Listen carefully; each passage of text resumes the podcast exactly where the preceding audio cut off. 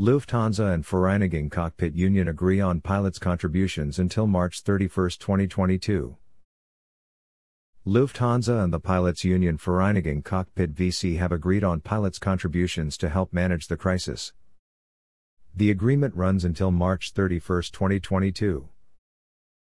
Current cost saving measures will not only be continued in the coming year but also supplemented by additional measures.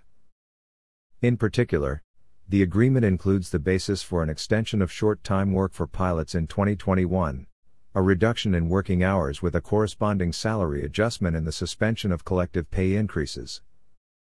These measures apply to pilots at Lufthansa, Lufthansa Cargo, Lufthansa Aviation Training, as well as a subgroup of Germanwings pilots. Lufthansa is ruling out layoffs of pilots for operational reasons at Lufthansa, Lufthansa Cargo, Lufthansa Aviation Training, and a subgroup of Germanwings pilots until March 2022. Michael Niggemann, Executive Board Member for Human Resources and Legal Affairs, Deutsche Lufthansa AG, says, I am pleased about the further substantial contribution of the cockpit employees to help manage the crisis.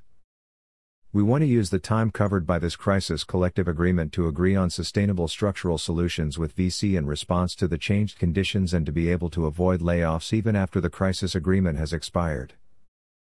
Lufthansa and VC will be continuing their negotiations under more predictable conditions in 2021 in order to reach an agreement on sustainable solutions for the time after the crisis collective agreement expires.